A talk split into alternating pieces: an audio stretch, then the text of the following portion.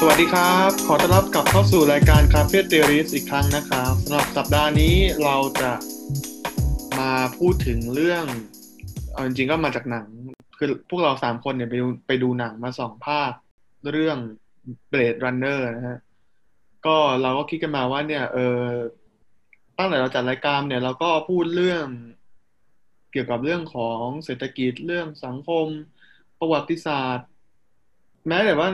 วรรณกรรมดิสโทเปียอะไรก็ตามเลย โดยอาทิตย์ที่แล้วเนี่ยเราพูดว่าเนี่ยในระบบเศรษฐกิจเสรีนิยมใหม่เนี่ยมันจะทำให้เกิดอะไรขึ้นได้บ้าง หรือว่าสถานการณ์ปัจจุบันเป็นยังไงอาทิตย์อาทิตย์นี้เนี่ยเราจะมาพูดถึงว่าสมมุติว่าถ้าเกิดไอ้ทุนนิยมแบบเสรีนิยมใหม่ที่เราพูดถึงอาทิตย์ที่แล้วเนี่ยมันเป็นวิธีที่มันชนะไปแล้วในอนาคตเนี่ย โลกอนาคตมันจะมีรูปร่างหน้าตามาเป็นยังไง ฉะนั้นก็เลยเราเราก็เลยได้ข้อสรุปว่าจริงๆแล้วเรากำลังจะพูดถึงสิ่งที่เขาเรียกว่า cyberpunk นะฮะโดย cyberpunk เนี่ยมันเป็น มันเป็นแนวของ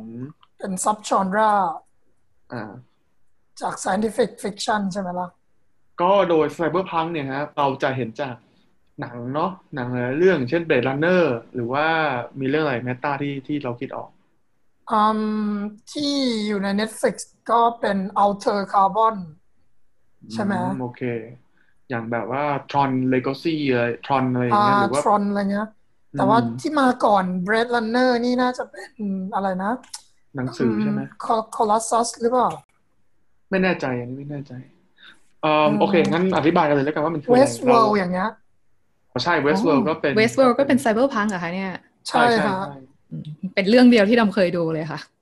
ไม่จริงเพิ่งรู้ๆ Jurassic Park ก็เป็น Cyberpunk ดี โอเคอืมก็ใช่ Westworld เนี่ยจริง ๆ เป็นคนเขียนเดียวกับ Jurassic Park นะ ใช่ใช่อืมก็คือเราจะเริ่มเห็นธีมว่า Cyberpunk เนี่ยมันพูดถึงโลก ในอนาคตที่มันมีความก้าวหน้าทางวิทยาศาสตร์ และเทคโนโลยี แต่ว่ามันมีความเสื่อมโทรมทางสังคมเกิดขึ้น มันมักจะตั้งคำถาม มันน่าจะพูดถึงประเด็นเกี่ยวกับว่าเออเนี่ย ถ้า ในในในโลกที่ทุนนิยมมันชนะเนี่ย มันทำให้เกิดความสะดวกสบายในแง่ของเทคโนโลยีขึ้นได้ แก้ปัญหาหลายอย่างได้เนี่ย แต่อะไรคือราคาที่สังคมต้องจ่ายให้กับความก้าวหน้าแบบนั้นนะฮะก็เราจะเห็นกันว่าก็คิดง่ายๆก็แล้วกันมันเป็นลูกศรผกผันนะเทคโนโลยีขึ้น แต่ว่าสังคมมนุษย์เสื่อมโทรมลงแล้วก็คืจะอมันมันก็พูดถึงขอขอโทษทีที่ขัดอ่าพูดถึงว่าตรง ยุคที่เขาเขียนกันขึ้นมาเนี่ยยุค 60 ใช่ไหมที่เขาเริ่มเริ่มมีนิยายแนวนี้ขึ้นมาอย่าง Blade Runner เนี่ยก็ถูกอัดแอปมาจากหนังสือเรื่อง Do Androids Dream of Electric Sheep ใช่ไหมล่ะอืมอืมเขาเขียนขึ้นมาหลังสงครามโลกเนี่ยเป็นจุดที่สงครามโลกครั้งที่สองเขามันเป็นจุดที่เทคโนโลยีมันพัฒนาแบบก้าวกระโดดมากๆเลย แล้วก็คือชีวิตมนุษย์เนี่ย มันถูกฆ่าทิ้งกันเป็นผักปลาอืมคอมพิวเตอร์ก็เกิดขึ้นในช่วงนั้นไม่ใช่เหรอ อืมใช่ฮะแล้วก็หมายถึงว่าธีมตอนนั้นมันกลายเป็นว่า เนี่ย ในสังคมที่แบบว่าเทคโนโลยีมันก้าวหน้ามาก ๆแล้วเนี่ย แล้วถ้าเราเราแล้วมันควบคู่ไปกับทุนด้วยอะไรด้วยเนี่ย แล้วคุณค่าความเป็นมนุษย์เนี่ย ในธีมอนาคตเลยเนี่ย มันยังหลงเหลือได้อยู่ไหม เรายังสามารถเห็น humanity หลงเหลือได้อยู่หรือเปล่าเนี่ยอืมเพราะว่าในจุดที่เขาอ่าในหลาย ๆ เรื่องที่เขา พาพาเรากระโดดเข้าไปเล่นด้วยเนี่ยมันเป็นเรื่องของทั้งเอมพัตตีเรื่องเทคโนโลยีแบบที่คุณสามารถสร้างมนุษย์จำลองขึ้นมาได้แล้ว AI อะไรก็ตามต่างๆ เต็มไปหมดเลยไงมันเลยแบบเป็นเรื่อง conscious ด้วยเรื่อง โอ้ยเยอะไปหมด ซึ่งเดี๋ยวเราต้องคุยกัน โอเคโหอันนี้น่าสนใจมากเลยนะคะ เพราะว่าอัน cyberpunk เนี่ยมันก็ถือเป็น dystopia ประเภทหนึ่งเหมือนกันใช่ไหมคะ ใช่ใช่เพราะว่าปกติเนี่ย dystopia ที่ดอมคุ้นเคย มันก็จะเป็นเรื่องทางการเมืองเป็นเรื่องระบอบการปกครองอำนาจเผด็จการอะไรเงี้ยแต่อันนี้พอมาโฟกัสอยู่ที่เรื่องเทคโนโลยีเรื่องความก้าวหน้าทางวิทยาศาสตร์นี่มันก็น่าสนใจค่ะ ดูน่าจะมีอะไรให้พูดถึงเยอะค่ะ พอดอมพูดอันนี้ขึ้นมาปุ๊บเนี่ยเราเลยนึกขึ้นได้อีกอย่างหนึ่งเลยว่าอย่างค่ะ dystopia ที่มันขึ้นมาไอที่บอกว่าเป็น dystopia classic novel เลยเนี่ยนะหนึ่งเก้าแปดสี่อะไรพวกนี้มันมันเป็นการกระทำแบบ ของสังคมจากรัฐจากอะไรก็ตามใช่อะไรอย่างใช่เงี้ยใช่ไหมล่ะแต่ว่าใช่คือพอเราเรามาดูไอไอไอ sub-genre อันเนี้ยที่มันโดดเด่นขึ้นมาเลยเนี่ยมันเป็นเล่นเรื่อง individuality มากกว่าอืม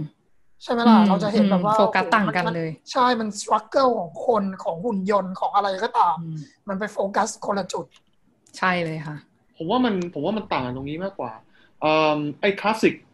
dystopian novel เนี่ยเราจะเห็นว่าตัวที่เป็นผู้กดขี่เป็นรัฐ คนที่มีออ t h o r i t y เนี่ยเป็นรัฐ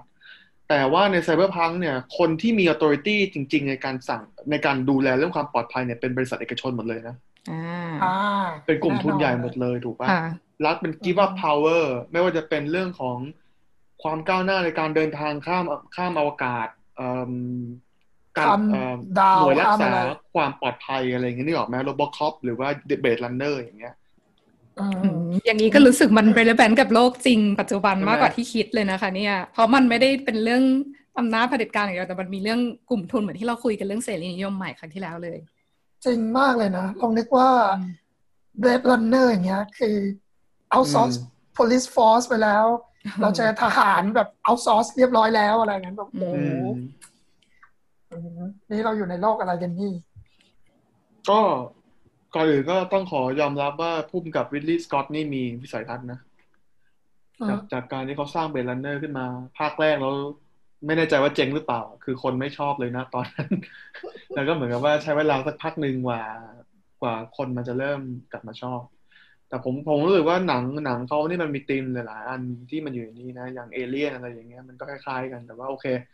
โอเคฮะอืมก่อนอื่นถามก่อนว่าความรู้สึกของแต่ละคนเป็นไงเริ่มที่ต้าก่อนแล้วกัน เอาอ่าเหมือนเดิมอะผมรู้สึกว่าผมผมเป็นคนไม่ชอบหนังเก่าไง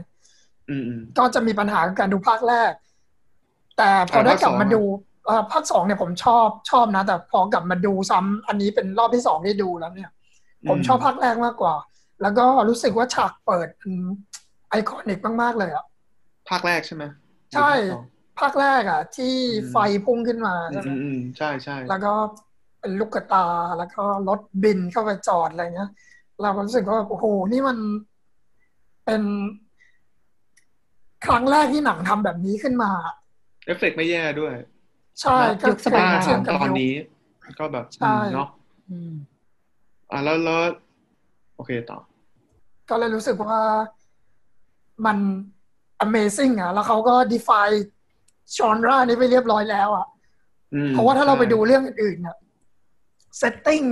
ไม่ว่าจะมันแล้วมันไปทั้งโลกเลยนะ ไปดูแบบญี่ปุ่นอะไรอย่างนี้ก็ตามเนี่ยเกาหลีที่เป็นการ์ตูนเขาเนี่ย คือโลกแบบว่าหลังโลกหลังจากนี้ไปแล้วเนี่ย มันกลายเป็นว่าโอ้โหทุกอย่างเป็นบิลบอร์ดเป็น neon light เป็นอะไรอย่างนี้ไปหมดเลยอืมใช่ไหมล่ะใช่คือพูดถึงญี่ปุ่นก็น่าสนุกน่าสนใจเหมือนกันคือ เราสังเกตไหมว่า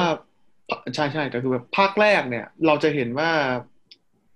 ไอภาภาษาญี่ปุ่นมันอยู่ในเรื่องเยอะมากใช่ไหมอืมสีว่าใช่สีแบบสี background ของเซตอะไรอย่างเงี้ยคือมันคือมัน reflect ความกลัวของคนในยุคของคนอเมริกันในยุค 80 ว่าเขาคิดว่าญี่ปุ่นเนี่ยจะมาเป็น the new dominating culture เป็นวัฒนธรรมที่จะเขาเรียกเป็นเป็นจะกลายเป็นวัฒนธรรมกระแสหลักของโลกอะมันมี ด้วยด้วยความก้าวหน้าทางเศรษฐกิจที่มันก้าวกระโดดมาณอืมตอนนั้น แล้วก็สื่อต่างๆ ที่มันเอ็กซ์พอร์ตนึกออกใช่ไหมพูดมันก็เลถึยงรีเฟกออกเทคมาโนโลยีของเขาก็คือใช่ใช่ก้าวหน้าด้วยไงใช่ไหมใช่ล่ะแล้วมันก็เป็นแบบ 80s economic miracle อะมันจะญี่ปุ่นมันมีป้ายแบบนั้นจริงๆอะที่นึกนึกออกใช่ไหมเขาก็เลยใช่รีเฟกมันออกมา ทีนี้เนี่ย ภาคสองเนี่ยเราเราผมผมเริ่มเห็นความหลากหลายของวัฒนธรรมมากขึ้นนะเราเริ่มเห็นภาษาแขกเข้ามาเอ้ยพูดผิด อืมเราเริ่มเห็นสองภาษาภาคสองเนี่ยผมว่ามันมี concern ของ global warming กับเข้าไปอะ คุณจะใช่ใช่ไม่รู้คุณจะไม่รู้สึกเหมือนคุณดูหนังต่อกันอะมันแอคุดณลองเข้าสังมาสังสังเกตตีมมันมันกลายเป็นแบบกองขยะ แบบเศษเหล็กอะไรอย่างเงี้ยนึกออกไหมอืมที่เขาไปดวงดาวใช่อื่นแล้วเป็นอย่างนั้น แล้วก็แบบไปถึงแล้วก็เป็นdesert ไปเลยแบบเป็นทะเลทรายสุดลูกหูลูกตาอะไรอย่างนั้นนะที่แบบผึ้งตายหมดแล้วอะไรอย่างนี้หมดแล้วอะไรแบบนั้นไป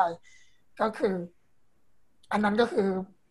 คนมอง possibility ในอนาคตเนี่ย ตอนนี้คือไม่ไม่ได้มองเป็นแบบยุคนั้นแล้วอะไรอย่างนี้ไงใช่ เพราะว่าเอิ่มเราเริ่มเห็นเขาเรียก super superpower ในโลกมันเริ่มแตกแขนงมากขึ้นอะเราเริ่มเห็นว่าทำของอย่างในหนังเราจะเห็นภาษาเกาหลี ภาษาอินเดียอืมภาษา Arabic ใช่ไหมแล้วก็ภาษาจีนอะไรอย่างเงี้ยมันเริ่มมีเออเออความ inclusive ใช่ไหมอืมใช่ diversity อิทธิพลมากขึ้นของอิทธิพลของชาติที่ ก้าวกระโดดตัวเองมาเป็นมาเป็น superpower ทางเศรษฐกิจเลยก็ตามเนี่ย มัน reflect ออกมาเนาะอืมทีนี้กลับมาที่ดอมคิดยังไงกับเรื่องนี้บ้างนะดอมชอบเรื่องนี้ประทับใจเรื่องนี้ก็จริง ๆ ก็จะคล้ายๆ กับเวลาเราดู dystopia หรือหรือว่าอะไรอย่างเงี้ยเรื่องอื่นๆนะคะแต่ว่าที่ดอมประทับใจเรื่องนี้เลยเนี่ย คือมัน นำเสนอภาพสังคมมนุษย์ที่อาจจะเกิดขึ้นได้ในอนาคต ถ้าสังคมมนุษย์มันล้มเหลว แต่ในอย่างที่เราคุยกันมันมีแง่มุมเยอะมากมันไม่ใช่แค่แง่มุมทางการเมืองแล้วอะมันมีแง่มุมทางเรื่องความก้าวหน้าทางเทคโนโลยี มันมีแง่มุมเรื่องมนุษย์หุ่นยนต์อะไรอย่างเงี้ย มันมีอะไรให้เราคุยกันเยอะในแง่ของจริยธรรมในแง่ของศิลธรรมอะไรอย่างนี้ด้วยอะค่ะ แล้วก็เมื่อกี้ที่ทั้งสองคนคุยกันเรื่องว่า พอมาภาคสองเนี่ย มันเริ่มมีคอนเซิร์นเรื่องโลกร้อนชัดขึ้นอย่างเงี้ยเออเราชอบเรื่องนี้ตรงที่ มันนำ concern ที่มันมีอยู่ คือข้อกังวลที่มันมีอยู่ในโลกปัจจุบันอะเอามา portray ในหนังให้เราเห็น จริง ๆ ในหนังสืออะค่ะ เปิดฉากมาเนี่ย โลกที่เขาอยู่กันมันก็คือพังแล้วเรียบร้อยนะ มันมีฝุ่นที่มาจากกัมมันตภาพรังสีอะไรอย่างเงี้ยแต่ว่ามันมาจากสงครามไงพอยุคนั้นมันเป็นยุค post war เนาะแต่พอมาในหนังภาคสองอย่างเงี้ยที่เป็นยุคปัจจุบันแล้ว เราก็เลยได้เห็น concern เรื่องโลกร้อน อะไรแบบนี้ค่ะที่น้องชอบดูในหนังหรือว่าในหนังสือพวกเนี้ยแต่ว่าหนังหนังภาคแรกเนี่ยคือเขาก็เขาอินพาย ใช่ไหมว่า มันเหมือนกับว่ามันมีคือเขาไม่ได้บอกว่ามันมีสงครามหรือว่ามันมีภัยพิบัติเขาบอกเขาบอกเขาบอกตั้งแต่หนังเริ่มเลย เขาบอกเลยว่ามัน context ใช่ไหมเออ context ของเรื่องคือเรารู้ทุกอย่างแล้วอะตอนตอนตอนเริ่มตั้งแต่ก่อนเรื่องแล้วเลยคือมันมันมีสงครามเหรอระหว่างอ่ามันมีสงครามระหว่างมนุษย์ด้วยกันเองมนุษย์กับมนุษย์ทำมนุษย์เล่นกันเองนี่แหละ ใช่ไหมขัดแย้งกันแต่เขาก็ไม่ได้บอกชัดเจนว่าฝ่ายไหนเนาะอ๋อโอเค แต่มันก็แต่มันถึงมันก็หินไอภัยพิบัติทางธรรมชาติได้ระดับหนึ่งเนาะที่เป็นโลกมันคือว่าสัตว์มันหายากใช่ไหมมันต้องทำ artificial สัตว์เองนกฮูกใช่ไหมใช่ใช่ในหนังสือก็ในหนังสือก็เป็นอย่างนี้เลยแหละถ้าใครที่ยังหาสัตว์จริง ๆ ได้อยู่ก็จะกลายเป็นคนรวย เหมือนมีกระเป๋าแบรนด์เนมใช้อะเพราะฉันมีสัตว์จริงๆเพราะคนอื่นต้องเลี้ยงสัตว์ปลอมอะไรเงี้ยแต่ในหนังสือก็จะบอกชัดเจนค่ะว่าเป็นเพราะว่ากัมมันตภาพรังสี ที่ทำให้สัตว์มันสูญพันธุ์ไปเยอะ เอาจริงๆ ทั้งเรื่องเนี่ย เราเห็นต้นไม้แค่ฉากเดียวใช่ไหมคุณยังไม่ได้บอกเลยว่าคุณคิดยังไงได้ได้แป๊บหนึ่งเราถามว่าทั้งเรื่องเนี้ยคือทั้งเรื่องเนี้ย ทั้งสองภาคเนี้ยเราเห็นต้นไม้แค่ฉากเดียวใช่ไหมตอนที่มันอยู่บนไอ้ภาคสองที่เป็นดอกไม้เฉยถูกป่ะดอกไม้เล็ก ๆ ที่พื้นใช่ไหมตอนนั้นเราไม่เห็นเลย เพราะที่เหลือคือตายหมดแล้ว อืม อืม เพราะว่าภาคสองเนี่ยเปิดมา context เขาชัดเจนเลยค่ะว่า มันมี the collapse of ecosystem in the mid 2020s อะค่ะก็คือช่วงปี 2020 กว่า ก็คือในช่วงปัจจุบันนี้เองอะมันมีความล่มสลายของระบบนิเวศเกิดขึ้น อันนี้จะเห็น concern เรื่อง climate change ชัดเจนเลยจะต่างจากภาคแรกเขามีเขามี ani อ่าขอโทษทีที่ขัดเนี่ยเขามี short film short animation ชื่อ Blade Runner Blackout 2020เอ้2022 ถ้าสนใจก็ไปตามกันดูได้ อืม โอเคครับโอเคแล้วคุณเลียวคิดยังไงฮะ ผมผมผมชอบไอเดียหนัง แต่ผมต้องบอกว่าหนังมันน่าเบื่อแต่ว่ามันสปอร์ที่มันน่าจงใจทำอย่างนั้นคือผมรู้สึกว่าหนังมันใช้เวลา สิ่งที่มัน unique สำหรับโลก Blade Runner คือวิธีการเล่าเรื่องมันใช้เวลาให้เราซึมซับกับบรรยากาศรอบตัวละคร นี่หรอใช่ไหมที่เราจะได้เห็นเซตมันมีความแบบลากยาวๆเพลงมีอะไรก็ตามคือหนังมัน suggest ตัวเองออกมาเป็น film noir ถูกไหมเราจะเห็นแบบพระเอกที่แบบว่าเป็น the เป็น the reluc reluctant อะใช่ไหมเป็นแบบไม่อยากจะกลับไปทำแล้ว ฉัน retire แล้ว แล้วก็นำเข้ามาสู่จุดนี้ เราเราสังเกตไหมว่ามันจะแบบ film noir แบบว่ามืดๆแล้วจะมีเสียงมันคล้ายๆ ไม่คล้ายเพลงแซกโซโฟนหรือเพลงอะไรที่มันมีความแบบโหยหวนอยู่แต่ว่าโอเคก็ก็รู้สึกดีเอ่อผมผมชอบความกล้าหาญพุ่มกับ เพราะว่าเรื่องนี้คือมันมัน over budget แล้วก็ reception ก็ไม่ดีแต่ว่า มันก็ใช้ความมุ่งมั่นนะในการที่อยู่จะ craft อะไรแบบนี้ออกมาได้ ภายใต้ข้อจำกัดของการสร้างหนังในยุคปีพันเก้าร้อยแปดสิบใช่ไหมแล้วผมก็เลยถึงที่เลียวพูดเมื่อกี้เนี่ยไอคนที่ทำ อะไรนะเอ่อ design set design โลกที่มัน define cyberpunk อยู่เนี่ยเขาชื่อซิดมีดเขาเป็นคนเขาเป็นดีไซเนอร์ที่ออกแบบพวกไอ้นีออนอะไรต่างๆ ตามที่เป็นเขาเรียกว่าอะไรอะโฆษณาอยู่ทั้งตึกอะไรอย่างนั้นอะเขาเป็นคนดีไซน์พวกนี้เฉยๆแค่พูดขึ้นมาเล่นๆโอเค โอเค งั้นเข้าเรื่องเลยแล้วกันเนาะเราจะเห็นว่าหนังเนี่ยมันมักจะให้เราคิดว่า อะไรคือมนุษย์ใช่ไหมมันเป็น มันเป็นตัวละครมันด้านหนึ่งเรามีมนุษย์ human อีกด้านหนึ่งเรามี replicant ที่เป็นหุ่นยนต์ถูกปะแล้วก็ถามว่าอะไรคือมนุษย์เอ่อมนุษย์สร้าง replicant ขึ้นมา replicant อยากจะมีชีวิตอยู่ต่ออะไรอย่างนี้ก็อย่างที่เรารู้กัน ทีนี้ผมจะมาลอง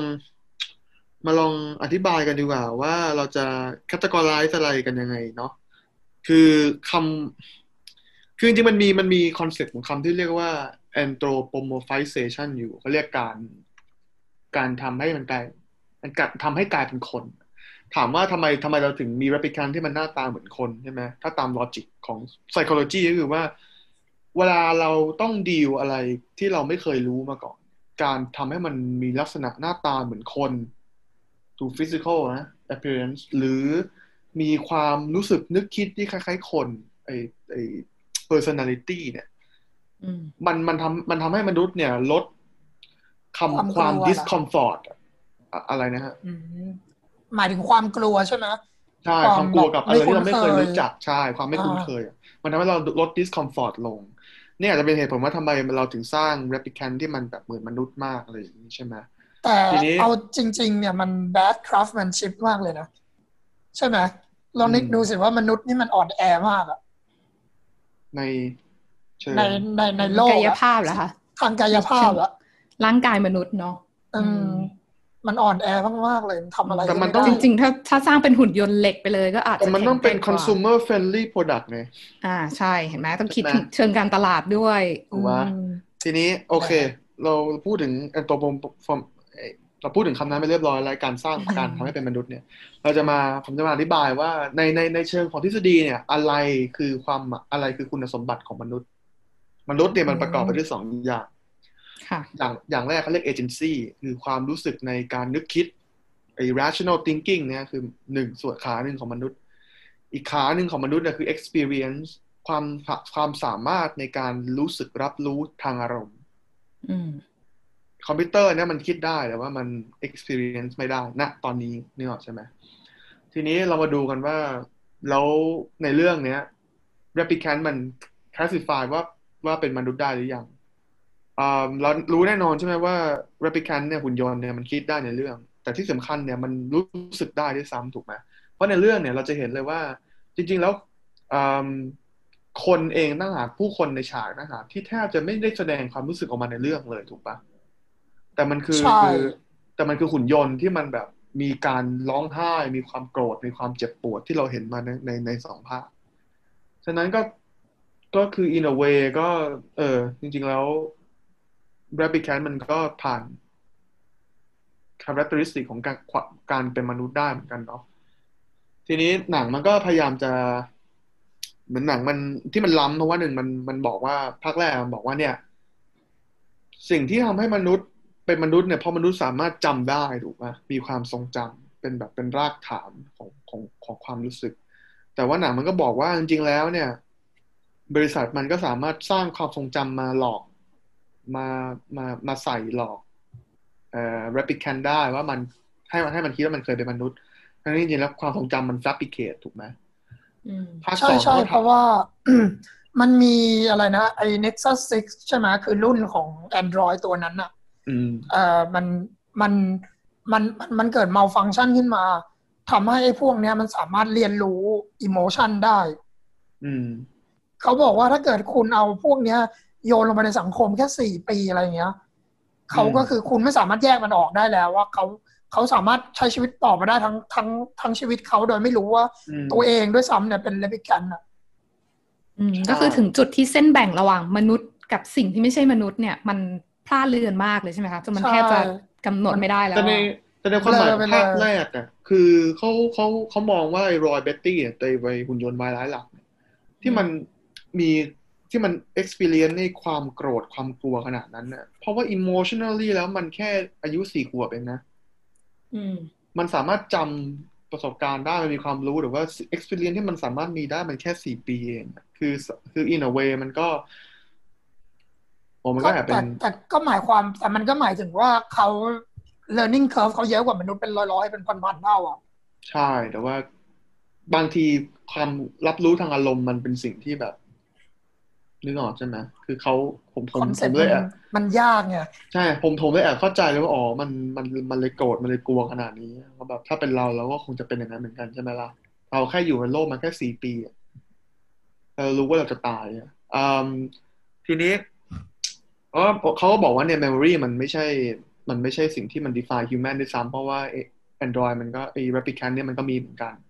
ภาคสองเขาก็เลยบอกว่ามันเป็นภาคหนึ่งภาคสองเขาก็เลยบอกว่า หรือว่ามันเป็น feeling ล่ะไอความรู้สึกที่เรามีต่ออารมณ์มันนั้นอะไอความรู้สึกที่เรามีต่อความทรงจำมันนั้น อันนั้นนะคือสิ่งที่ real มากกว่าหรือเปล่า ใช่ไหมแต่ว่ามันก็ไม่ใช่อีก เพราะว่าไอพระเอกของภาคสองโจมันก็โดนปลูกโดนฝัง memory fabricate เอาไว้ แล้วมันก็รู้สึกว่านั้นมันจริงถูกปะล่ะแต่มันก็ไม่ใช่ไงแล้ วสุดมันก็มีความรู้สึกตอบสนองต่อความทรงจำนั้นทั้งๆที่ยังใช่ไม่ทุกคนมันก็มีได้หมดอะต่อให้อืมความจำมันใช่ไม่ได้เป็นอันจริงมันมันมันไม่ได้เป็นเรื่องจริง แต่ว่าผมว่าธีมหลักที่มัน consistent ทั้งในภาคหนึ่งภาคสองเนี่ยคือ สิ่งที่ define มนุษย์มันคือ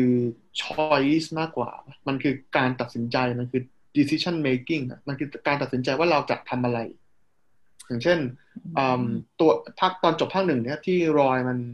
ที่มันจะฆ่าไอ้เด็กกาด จะฆ่าพระเอกเนี่ยมันแบบมันแทบจะฆ่าได้ซ้ำถูกไหมพระพระเอกมันมันตกตึก โดยที่ต่อมาแต่ว่าสุดท้ายแล้วมันตัดสินใจช่วยพระเอก โดยมันใช้มือข้างขวาที่มันพังไปแล้วด้วยซ้ำอะที่มันต้องเอาอะไรมามาเสียบทำให้มือมันกลับมาอืมฟังก์ชันได้อะอืมมันต้องยอมฝืนฟังก์ชันตัวเอง ที่มันออกที่มันถูกออกแบบมาเป็นแบบคอมแบทโรบอทถูกไหมหุ่นยนต์ทหาร มันฝืนฟังก์ชันตัวเอง มันฝืน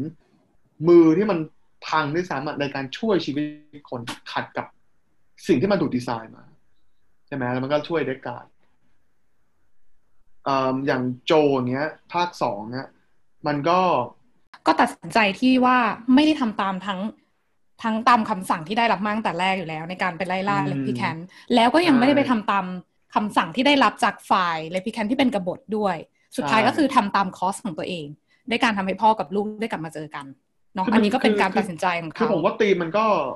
มันก็อาจจะ make sense มันก็แอบ make sense เนี่ยหรอกที่เขาพูดว่าอืมการเป็นมนุษย์คือการตายเพื่อ higher cause คือการเสียสละการเป็น altruistic เนี่ยมันมันมันคือ essence ของความเป็นมนุษย์ไหมก็ผมก็คิดว่าอาจจะใช่ แต่ที่มันอาจจะขึ้นอยู่กับ perspective มากกว่า คือของไอ้พวก replicant resistance มันบอกว่ามันต้องมันต้องการผู้นำซึ่งคือลูกของเดกาดกับค่ะเรเชียลถูกเรเชียลถูกปะหน้าที่ของโจคือต้องไปฆ่าเดกาดอืมเพื่อไม่ให้ไม่ให้มันอืมตามหาลูกมันได้อืม นี่คือการตายเพื่อ higher cause แต่ว่าโจมันตัดสินใจช่วยเดกาดและให้มันไปหาลูกได้อืมไอไอการพบเจอกันของพ่อพ่อพ่อกับลูกไอไอ miracle วันเนี้ยที่มันไม่คิดว่าจะเกิดขึ้นได้เนี่ยมันกลายเป็น higher cause เป็น perspective ของโจมากกว่า อืม แต่ว่าตอนแรกที่ฝ่ายกบฏพูดว่าเนี่ยเราควรจะตายเพื่อ higher cost มันคือสิ่งที่ทำให้เราเป็นมนุษย์ใช่ไหมคะ แต่ว่าอืมอันนั้นอะเขาพูดเพราะเขาหวังให้ให้โจไปทำตามใช่ ตามที่เขาต้องการด้วยจริง ๆ แล้วเนี่ยจริง ๆ ชอบพอยนี้ของคุณลีโอมากเลยค่ะ เพราะว่ามันอยู่ที่ช้อยจริง ๆ แน่นอนการตายเพื่อ higher cost มันทำให้คุณเป็นมนุษย์ แต่ higher cost นั้นอะคุณต้องเลือกเองด้วย ไม่ใช่ทำเพราะอุดมการณ์ที่มันถูกฝังเข้ามาใส่หัวคุณ โดยที่คุณไม่ได้ผ่านกระบวนการตัดสินใจหรือผ่านกระบวนการวิเคราะห์อะไรอะคิดว่าอันเนี้ยชอบพอยนี้มากเลย ทีนี้งั้นขอถามต่อจากพอยนี้ของคุณลีโออะเพราะดมประทับใจมาก ทีนี้ถ้าเรามองแบบย้อนกลับล่ะ แล้วถ้ามนุษย์สำหรับมนุษย์ในโลกปัจจุบันอย่างเงี้ยมนุษย์จริงๆเนี่ย ที่ใช้ชีวิตตามสัญชาตญาณเถื่อนอย่างเดียวอย่างเงี้ยทั้งที่เป็นมนุษย์จริง ๆ นะคะ แต่ว่าไม่ได้มีเรื่อง higher cost ไม่ไม่ได้มีเรื่องอะไรอย่างที่เราจะเห็นใน argument หรือการถกเถียงกันเรื่องการข่มขืนอะว่า อ๋อ ผู้ชายมันมี natural drive อยู่แล้ว คือทำตามสัญชาตญาณเห็นผู้หญิงแล้วจะต้องอยากเข้าไปทำร้ายหรืออะไรอย่างเงี้ย อันเนี้ยมันแปลว่าเขามีความเป็นมนุษย์น้อยหรือเปล่าคะอย่างที่ดอมอืมพูดอย่างนั้นนะถูกเลย เพราะว่าสมมุติถ้าคุณจะพูดถึงคุยกันเรื่อง humanity เนี่ยแล้วคนที่ไม่ได้ act accordingly มันก็ไม่ใช่แล้วใช่ ไม่ได้หมายความว่าเขาไม่ใช่ human นะแต่ว่าทำไมเขาคไม่วามเป็น act มนุษย์ จะเรียกว่าความเป็นมนุษย์มันก็เริ่มยากแล้ว ผมว่ามันมันอ่าต้องเรียกว่า empathy ดีกว่าปะอ่า จริง ๆคำนี้สำคัญมากในหนังสือเล่นคำนี้เยอะมากเลยค่ะใช่เพราะว่ามนุษย์ในหนังสืออะเขาต้องมีสิ่งที่เรียกว่า empathy box อะเป็นสิ่งที่เป็นเหมือนกระบวนการที่เป็นพิธีกรรมที่เขาต้องเข้าเพื่อที่สร้าง empathy ขึ้นอะไรอย่างเงี้ยคิดว่าจริงๆอะ empathy ก็เป็นคำที่น่าสนใจค่ะ ถ้าคุยกันเรื่องความเป็นมนุษย์ใช่แล้วเราเราอย่างที่เดวพูดมาก่อนเนี่ยว่าแบบไอ้สี่ปีที่เขาอ่า emotionally หรืออะไรอย่างเงี้ย เราว่าอืมที่เขาบอกว่าเราคือ empathy นี่มันยังเป็นอะไรที่มันค่อนข้างแบบว่า ใหม่หรือว่าแบบเรียนรู้กันอยู่ในโลกของวิทยาศาสตร์อะไรอย่างนี้อยู่ใช่ไหมอืมแต่ว่าพูดว่ามันมันเป็นสิ่งที่เราเรียนรู้ใช่ไหมล่ะ แล้วบางคนไม่มีความสามารถในการเรียนรู้อย่างนั้นไงอืมคุณลองนึกดูดิว่าตอนเด็ก ๆ เด็กเด็กเนี่ยมันเป็นอะไรที่แบบว่าโอ้โหมีนมากอะตอนเด็กๆเนี่ย คุณด่าคนนู้นด่าคนนี้ คุณอะไรได้เลยอะแบบว่าโอ้โหโคตรมีนนะตอนเราเป็นเด็กๆกันเนี่ยคุณอลาคุณคุณถูกอลาที่จะให้มีนขนาดนั้นได้นะนะตอนเด็กใช่ไหมก็จริงแต่ว่าหมายถึงแบบเราโตขึ้นมาเพื่อเราที่จะเลยก็แบบว่าเรียนรู้ว่าอะไรต้องควรทำอะไรไม่ควรทำใช่แล้วหมายถึงว่าถ้าเกิดเราสามารถปลูกฝังตรงนั้นไปได้แล้วเนี่ย ก็เท่ากับว่าหุ่นยนต์มันต้องมีเอมพัตตีกับคนเยอะเลยดิใช่ใช่ โอเค ทีนี้ อืมเอ่อมีใครมีประเด็นเสริมอะไรไหมฮะจากจากที่จะพูด เอาเรื่องไอ้นี่มาไอ้ voice comp test ไม่รู้ออกเสียงผิดหรือเปล่าคำผมผมชอบมากๆเลยอะ คือมันมันจะถามคำถาม แบบ random อะ ไม่ใช่ random เรียกว่าอะไร provoking ไม่ใช่เหรอ ไม่เชิง provoking ฮะ illogical อืม อืม ต้องพูดอย่างนี้เพราะว่าถ้าเกิดคุณเป็นมนุษย์เนี่ย คุณจะหยุดตอบแล้วก็แบบว่า what the fuck อะ what did you ask me แบบมันไม่ make sense อะไรเงี้ยอืมแต่ว่าคือด้วยความที่คุณเป็น Droid แล้วเนี่ย คุณเป็น Android อย่างเงี้ยคุณต้องพยายาม solve คำตอบนั้นนะแล้วมันเลยมันเลยกลายเป็น provoking ไงอ๋อโอเค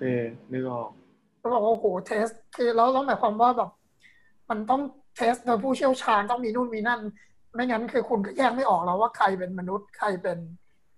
Android ใครเป็นเลปริก้าอะไรอย่างเงี้ยใช่ มันดูหนังที่ก็ตาในหนังก็เกือบจะแยกไม่ได้ใช่ไหมกับเรโชใช่ แต่ในหนังสือเนี่ยบอกเลยว่าเขาบอกเลยว่ามันมันเริ่มแยกไม่ได้แล้ว แล้วมันทำให้ตำรวจอาจจะฆ่าฆ่าคนจริง ๆ แทนด้วยซ้ำอะคืออาจจะเกิดการผิดพลาดได้อะไรเงี้ย ก็คือเส้นแบ่งมันพลาดเลือนมากจริงแสดงว่าจริงๆเรากำลังเถียงกันผิดใช่ไหมว่าอะไรคือมนุษย์อะไรคือไม่ใช่มนุษย์เนี่ยเพราะว่าพูดไปพูดมาแล้ว replicant นี่มันก็เหมือนเราเกือบทุกด้านถูกไหมอืมเรา define ไม่ได้ด้วยซ้ำว่าอะไรคือมนุษย์ถ้าเราใช่โอเค ถ้าเกิดกิฟเป็นจากหนังที่จะบอกคือว่า choice ถูกไหมแบบว่าไอ้จริงๆแล้วมนุษย์ไม่ใช่แต่ว่าหมายถึงแม้แต่ choice เองก็สามารถ fabricate ได้ไงใช่ก็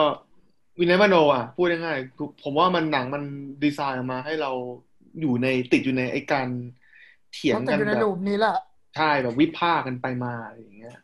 แต่ที่เห็นชัดเจนเลยก็คือความเป็นมนุษย์อะมันไม่ได้ผูกติดกับ biological body แล้ว คือไม่ใช่ว่าคุณต้องเกิดออกมาจากมดลูกตามธรรมชาติจริงๆ เท่านั้นถึงจะเป็นมนุษย์แล้วมันมีเรื่องโซลมันมีเรื่องจิตวิญญาณ ความรู้สึกอืมนึกคิดการเรื่อง choice ก็เป็นหนึ่งในนั้นอย่างเงี้ยผมว่าบางทีมันอาจจะพูดคือเพราะว่าเราเนี่ยบอกว่ามนุษย์กับ AI เหมือนกัน แล้วเราถามว่ามันคือมันมันมันคือ humanity จริงหรือเปล่าแล้วอะไรคือลายใช่ไหมใช่แล้แต่วว่ามันพอเราพูดเรื่องนั้นแล้วมันยากไงผมว่าเราโฟกัสผิดไปแล้วไง แต่เรามันเลยควรเราจะเราพูดถึงเข้าไป โซลแทนหรือเปล่า เราไอ้คำความความเป็นมนุษย์ที่เรากำลังคุยกันมันคือจิตวิญญาณหรือเปล่าในเชิงความหมายนี้ อืม คือใช่น้ำชอบคำนี้นะ คำอืมคำนี้ก็น่าสนใจแต่คืออะไร define soul อะคุณ มันก็ยากไงแบบเพราะว่าเราลองเกิดดูมาเรากับโซลหรือเราสร้างมันเองจากการกระทำเรา ก็คือถ้าเกิดโบราณเขาคุณก็เชื่อว่าคุณเกิดมาพร้อม soul เลยอะใช่ปะล่ะ อืม ใช่ แล้วคือแบบพอมาเป็นแบบ ยุคใหม่ๆอืมเขาก็เริ่มบอกว่ามันไม่มี soul แล้วไงทุกอย่างอยู่ในสมอง อืม แล้วถ้าคุณเลียนแบบสมองได้แล้วแปลว่าคุณมี soul หรือเปล่าวะไม่แต่หมายถึงว่า คือ อันนี้ลองลองผมว่าภาคสองมันเน้นอย่างนี้ดีเหมือนกันนะคือมันถามคำถามว่าสรุปแล้วมนุษย์เนี่ยคือ มนุษย์คือเกิดมาพร้อม คือสิ่งมีชีวิตที่เกิดมาพร้อม soul หรือเปล่า หรือหรือใช่หรือหรือว่ามนุษย์คือนึกออกไหมที่มันถามว่ามนุษย์ คือสิ่งมีชีวิตที่เกิดมาพร้อมจิตวิญญาณและความว่างเปล่าในนั้นหรือเปล่า หรือว่ามนุษย์คือการการที่เราเลือกที่จะ fulfill ความว่างเปล่านั้นผ่านทาง action ของเราเอง ในแบบที่โจมันทำอะเราเห็นว่าโจมันถูกปลูกฝัง memory มา มันมีความรู้สึกถึงอดีตของมันนั่นนั่นเป็นเรื่องเรื่องไม่จริง มันคนมันมันไปเจอ mystery ต่อ มันไปเจอคำตอบต่อว่ามันมีอันมันมันถูกสร้างออกมาเพื่อให้เป็นนกต่อถูกไหมเป็นคอยให้กับ ลูกสาวของเรเชมีลคอยเดใช่กาไหมใช่อืมเป็นคอยถูกปะอื มมันแล้วมันก็คิดว่าเฮ้ยหรือว่าหรือว่าไอ้ความทรงจำนี้มันเป็นเรื่องจริงอดีตนี้เป็นเรื่องจริง หรือว่ามันเองเป็นลูก แล้วมันจะมีพ่อมีแม่ แล้วมันกำลังจะมี purpose ของชีวิตมันที่มันจะเป็นผู้นำ resistance สรุปแล้วมันไม่ใช่อะมันเป็นแค่คอยอะ แล้วตอนนั้นคือคนรักคุณที่คุณต้องยอม risk เอาแฟนมาอยู่ใน portable device อืมแล้วก็โดนฆ่าทิ้ง คือคุณสูญเสียความรัก คุณสูญเสียอดีต คุณสูญเสียเป้าหมายในชีวิตอะ คุณไม่ต้องแคร์กับมนุษย์ก็ได้ด้วยซ้ำแล้วอะใช่ไหม ใช่ถูกปะเขาเดินไปเขาเจอแบบโฮโลแกรมของแฟนเก่าเขาที่เพิ่งตายไป แต่ว่าจริงๆแล้วคือแฟนเก่าเขาเองเป็นแค่ consumer good อะเขาอืมแต่สุดท้ายเขาเขาคืออะไรเขาเลือกที่จะช่วยเด็กการ์ดแล้วเขาก็ก็เป็นเหมือนที่เราเห็นตอนจบ ก็คือว่าเขาเลือกที่จะทำอะไรบางอย่าง เพื่อที่จะ fulfill ความว่างเปล่าอันนั้นผมเลยคิดว่านั่นน่ะคือ essence ของ tragic Soul hero มากอืมใช่ไหมๆคือจะพูดอย่างนั้นก็ได้แต่ว่าคือ เขาเนี่ยมันไอเคเนี่ยมันน่าสงสารนะเขาก็เป็นเบรดรันเนอร์ใช่ไหมเป็นคนที่ถูกอ่าอะไรนะเป็นเหมือนตำรวจที่ไล่ตามอะไรอย่างเงี้ยอืมฆ่าไปเลยกันเองฆ่าพวกเดียวกันเองแล้วเขาก็รู้ตัวด้วยว่าเขามีหน้าที่แค่นั้น คือถูกแล้วก็สร้างมาเพื่อการนี้โดยเฉพาะใช่แล้วก็ดูจากคนความไม่ที่เกี่ยเขากันหมไม่ดแยเลยแสใช่ไหมดูที่เขาไม่แยแสอะไรเลยจนกระทั่งเขาอืมกลับมาที่บ้านอะไรเงี้ยอืมแล้วก็แต่ เขามาเจอแฟนเขา explore ส่วนที่มันเป็นแบบ ส่วนแย่ของ จะบอกว่าโลกอนาคตอะไรก็ไม่จริงอะมันก็เหมือนส่วนที่ที่แย่ในโลกปัจจุบันด้วยหรือเปล่าวะค่ะคุณออกไปทำงาน ผจญรถติดคุณต้องทำอย่างงู้นอย่างนี้ โดนหัวหน้าจิกสับโขกแล้วก็กลับบ้านมาเพื่อตามหาอะไร เพื่อตามหา คนที่ร่วม suffer อะไรด้วยกันกับคุณอะ เพื่อมาแชร์อะไรกันแค่นั้นนะเป็น fellow sufferer นี่เป็นมิติของความเป็นมนุษย์ที่เรียกว่าลึกซึ้งมากเลยนะคะมัน intimate อะอืมมันอืม intimate มาก มันส่วนตัวแล้วมันก็รู้สึกแบบค่ะว่า โอ้โหเขาเนี่ย ดูเป็นมนุษย์ที่สุดเลยทั้งๆที่เรารู้แล้วด้วยซ้ำว่าเขาไม่ใช่มนุษย์อะอืมโหแต่ตอนดูฉากเนี้ย มันจึกมากเลยนะคะ ตอนที่กลับเข้าบ้านมาแล้วก็ได้ยินเสียงผู้หญิงอะแล้วพอพอหนัง เผยออกมาว่าผู้หญิงเนี้ยเป็นโฮโลแกรมอะใช่เขาเดินไปที่ไหนเขาก็โดนคนด่าว่าเป็น skin job ใช่ไหมอืมโดนโดนแทงหัวหน้าก็บอกไม่จ่ายให้อืมคือแค่คือจริงๆแค่ต้องถูกสร้างถูกสร้างมาตั้งแต่แรกเพื่อให้มาฆ่าพวกเดียวกันแล้วเอเขางเนี่ยเขามันถูก็กเจ็โปรบแกรมมากไม่ให้อยู่ตอบแล้วสนองได้ไงใช่ปะล่ะอืมที่เขาแบบแต่ว่าต้องก้มหน้าก้มตาไม่ทำอะไรเลยเขาถูกโปรแกรมมาอย่างนั้นแล้วเขาก็รู้ด้วยอืมใช่ทุกอย่างถูกโปรแกรมมาให้อยู่ในบทบาทนั้น แล้วความรักที่คุณจะมีได้ก็ยังเป็นแค่กับโฮโลแกรมอีก ซึ่งตอนหลังก็ถูกทำร้ายได้อย่างง่ายดายเลย แค่เหยียบทิ้ง พอ device พังทุกอย่างก็จบ ก็เรียกว่าเป็นเฮ้ย tragic แต่ผม hero แต่อย่างที่แต่คุณผมตาตาว่าจริงๆครับผมชอบนะที่แบบเขาถักที่แฟนเขาบอกว่าให้ให้ดาวน์โหลดลงไปในโฮโลแกรมอืมอืมแต่ว่าเขาจะแต่ว่าไอ้พระเอกก็บอกแต่คุณก็จะเหมือนกับทุกๆคนที่แบบว่าตายได้บอกว่าชอบอันนี้ดีก็ค่ะให้มันเป็นมนุษย์ไงอืมเออนั่น mortality ไง คือพอเรา define มนุษย์ว่ามันไปอยู่ที่ความตายแล้วเนี่ยไออืมคอนเซปต์หนึ่งของ แต่ว่าใน Blade Runner นี่ก็ไม่ค่อยชัดนะแต่ว่าในในในในไซเบอร์พังเนี่ย มันไปเล่นกับจุดนี้เยอะๆเลยอะไอเรื่องอืมความตาย mortality อะ mortality อย่างหนึ่งเลยที่เรากำลังพุ่งเข้าไปหากันเนี่ย คือเราจะทำยังไงก็ได้ให้มนุษย์มันตายได้ช้าลงที่สุดอะใช่ไหมล่ะเราจะอืมเราลองลองดูสิ่งที่ เราวิจัยกันอยู่ทางวิทยาศาสตร์นะครับมันคือเพื่อสู้กับความตายอย่างเดียวเลยอะอืมใช่ไหมล่ะอืมเราจะบอกได้ไหมว่า เพราะว่าความตายการกุ เพราะว่าการตายของเราเป็นสิ่งที่หลีกเลี่ยงไม่ได้ การกลัวความตายมันถึงทำให้เรามีแรงขับเคลื่อนในการเล่านี้แต่งนิยายเล่าเรื่องแต่งบททวีแต่งมาเลยก็เป็นทุกอย่างที่ทำให้เราสามารถดำรงชีวิตได้อะนึกออกใช่ไหมอืม AI อะไรอย่างเงี้ยอืมที่พอพูดถึงเรื่องความตายก็อาจจะยกจากจบภาคหนึ่งเนาะเพราะมันเป็นฉาก iconic ใช่ไหมที่อืมรอยมันรู้ว่ามันจะตายแล้วแล้วมันก็ช่วยช่วยเด็กการ์ดขึ้นมา แล้วมันก็บอกว่าเนี่ย you people เนี่ยไม่เชื่อจะจะจะไม่จะไม่เชื่อในสิ่งที่ฉันเห็นแน่นอนถูกไหมฉันเห็นเหตุการณ์ต่างๆที่เกิดขึ้นมา แต่ว่าไอ้สิ่งที่ประสบการณ์ที่ฉันมีมาทั้งหมดเนี้ย in the end เนี่ยมันไม่ได้สำคัญเท่าไหร่ มันไม่ได้ matter เลย มันเป็นเหมือนแค่ tears in rain ถูกปะแต่ผมก็รู้สึกว่ามัน matter ในในเชิงที่ว่ารอยเนี่ยเขาช่วยเดกกาดมาเพื่อต้องการให้เดกกาดเนี่ย witness เป็นพยานกับเหตุการณ์เรื่องราวที่มันเห็น at least ฟังแบบ at least รับรู้เรื่องราวที่มันรู้อะเพื่อที่ให้เรื่องทั้งหมดเนี้ยจะไม่ได้เป็นแค่ tears in the rain อีกต่อไป เรานึกถึงอีกจุดหนึ่งขึ้นมาที่เดียวพูดเมื่อกี้ที่พูดถึงว่าคุณจะไม่เชื่อสิ่งที่ผมเห็นอะไรเนี้ยคือ reference ของลูกตาเนี่ย eyes เนี่ย มันถูกอืม